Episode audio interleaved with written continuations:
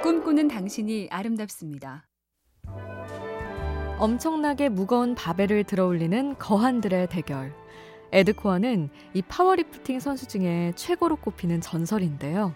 그가 제일 싫어하는 게 정해진 훈련 일정, 즉 자신만의 루틴을 방해받는 겁니다.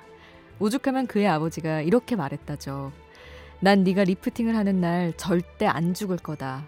그럼 넌 장례식에도 안 올 거니까. 오후 세 시 삼십구 분부터 네 시 사십오 분까지 무조건 낮잠을 잔다 등등.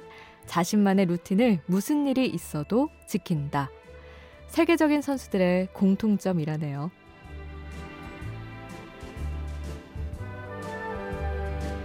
엠비씨 캠페인 꿈의 지도, 인공지능 티비생활, 비티비 누구, 에스케이브로드밴드가 함께합니다.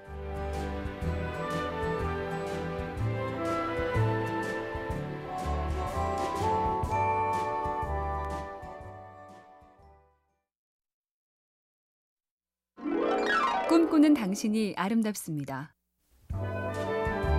중국의 모택동에겐 기록 독서법이란 게 있었답니다. 첫째는 요점 정리를 꼭 한다.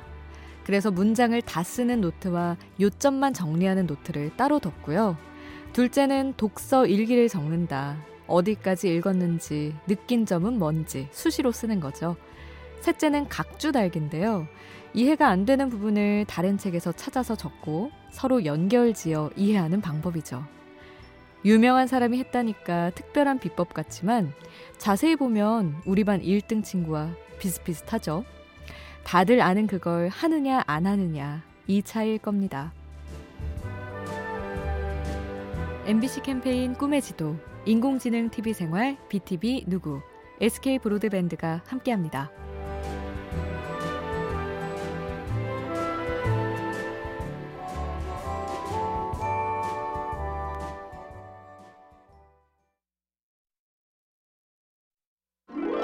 꿈꾸는 당신이 아름답습니다. 크로스핏은 고강도 맨손 운동을 섞어서 하는 건데요. 줄넘기나 달리기 같은 유산소 운동과 기구를 이용한 근력 운동, 턱걸이와 윗몸 일으키기를 연속으로 해내면 숨이 턱에 차오르는 한계치에 이르게 됩니다. 카트린 타니아라는 세계적인 크로스핏 선수가 그랬다죠. 산다는 것 또한 이 한계치에 머무는 것과 같다. 정말 재미없고 한 톨의 힘도 남아있지 않을 때 그때를 어떻게 버티느냐로 판가름 난다. 더 이상은 안 돼, 못 버티겠어. 그런데 나중에 또 되돌아보면 아무것도 아닙니다. 엠비씨 캠페인 꿈의 지도, 인공지능 티비생활, 비티비 누구, 에스케이브로드밴드가 함께합니다.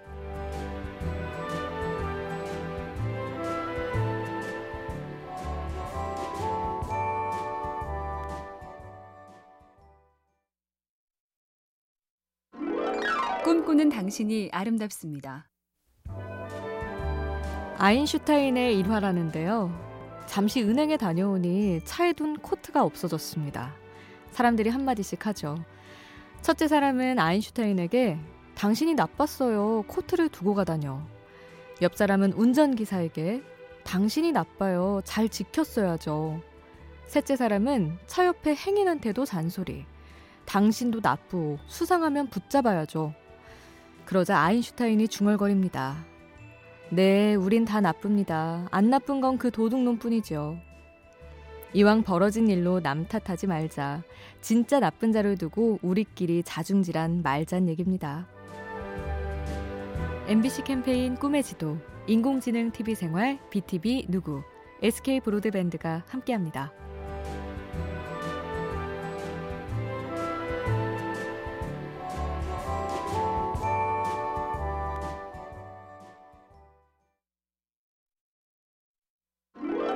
꿈꾸는 당신이 아름답습니다.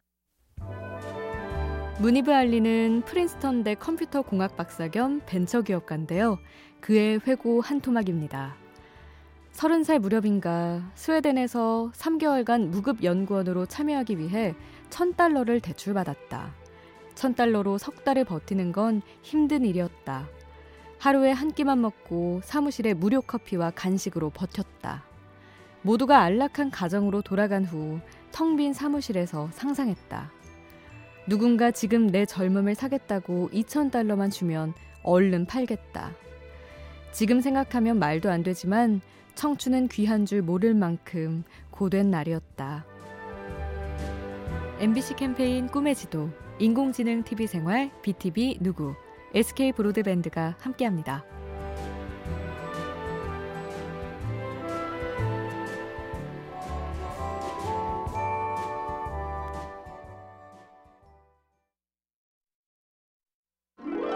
꿈꾸는 당신이 아름답습니다.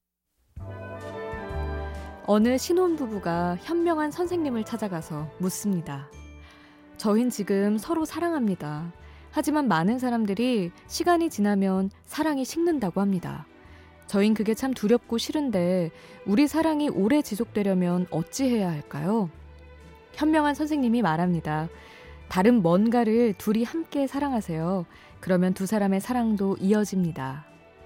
사랑하는 사람과 같이 사랑한다. 무언가를. 운동, 꽃, 산, 그림, 음악. 그러고 보니 요즘엔 강아지를 산책시키며 같이 웃는 부부가 많네요.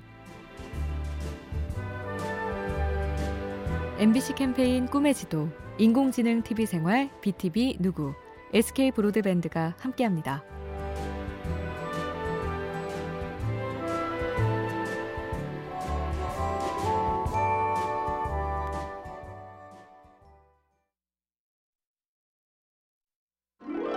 꿈꾸는 당신이 아름답습니다. 중국 송나라 때 곽공포란 사내는 시쓰기를 좋아했습니다. 어느 날 그 위대한 소동파를 찾아가 평을 부탁한다며 큰 소리로 시를 읊었는데 그야말로 격정에 넘친 낭송이었죠. 선생님은 몇 점을 주시겠습니까? 기대하며 묻자 소동파는 백 점을 줄 수 있겠습니다. 아, 백 점씩이나? 사내가 흥분해서 정말이냐고 되묻자 훌륭한 낭독에 칠십 점을 드리고 삼십은 시에 드렸습니다. 그러니 충분히 백 점이지요. 자만에 빠진 사람을 놀려줬다는 해석도 있지만 같은 말도 완곡하게 하라는 게 또 다른 메시지입니다. 엠비씨 캠페인 꿈의 지도, 인공지능 티비 생활, 비티비 누구, 에스케이 브로드밴드가 함께합니다.